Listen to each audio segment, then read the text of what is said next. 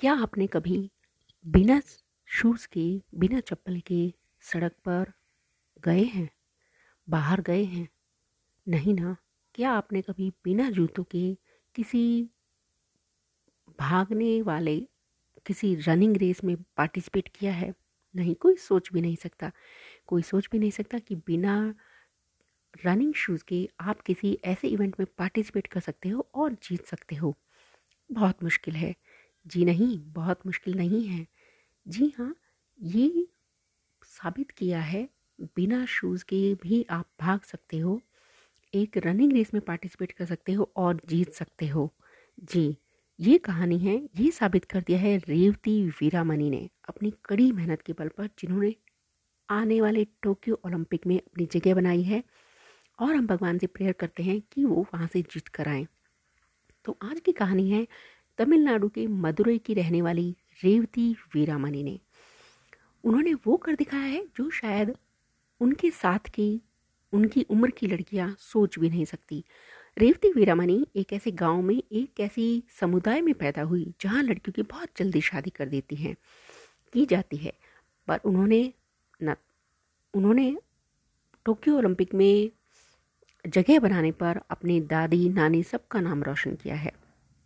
और वो आने वा, उसमें भारत का प्रतिनिधित्व करेंगी। जी हाँ चलिए सुनते हैं कैसी थी उनका बचपन। रेवती का जन्म मदुरई, तमिलनाडु के एक बहुत ही गरीब परिवार में हुआ। वो दो बहनें हैं, जिनमें से रेवती बड़ी है।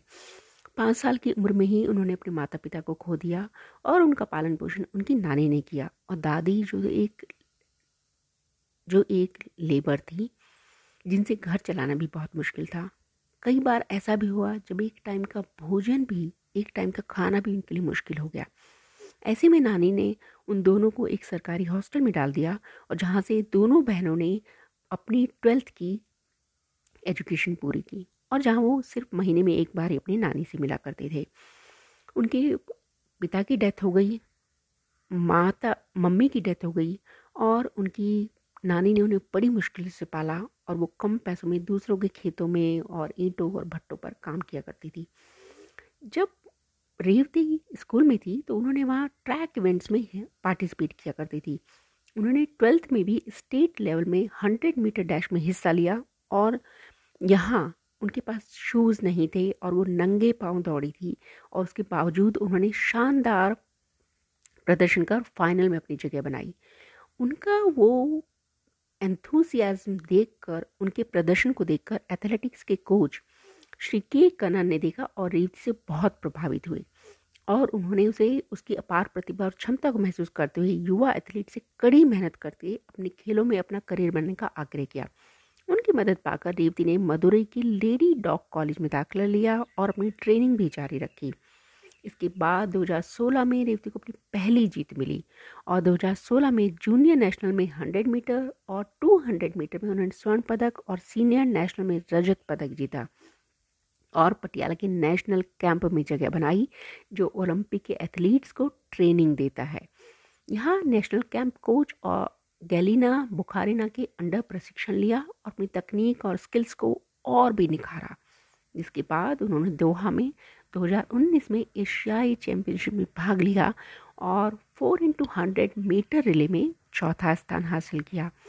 अपने कोच की सलाह के बाद उन्होंने हंड्रेड मीटर में फोर हंड्रेड मीटर डैश में स्विच किया और उसी वर्ष उन्होंने four into four metre relay में विश्व चैंपियनशिप में भाग लिया।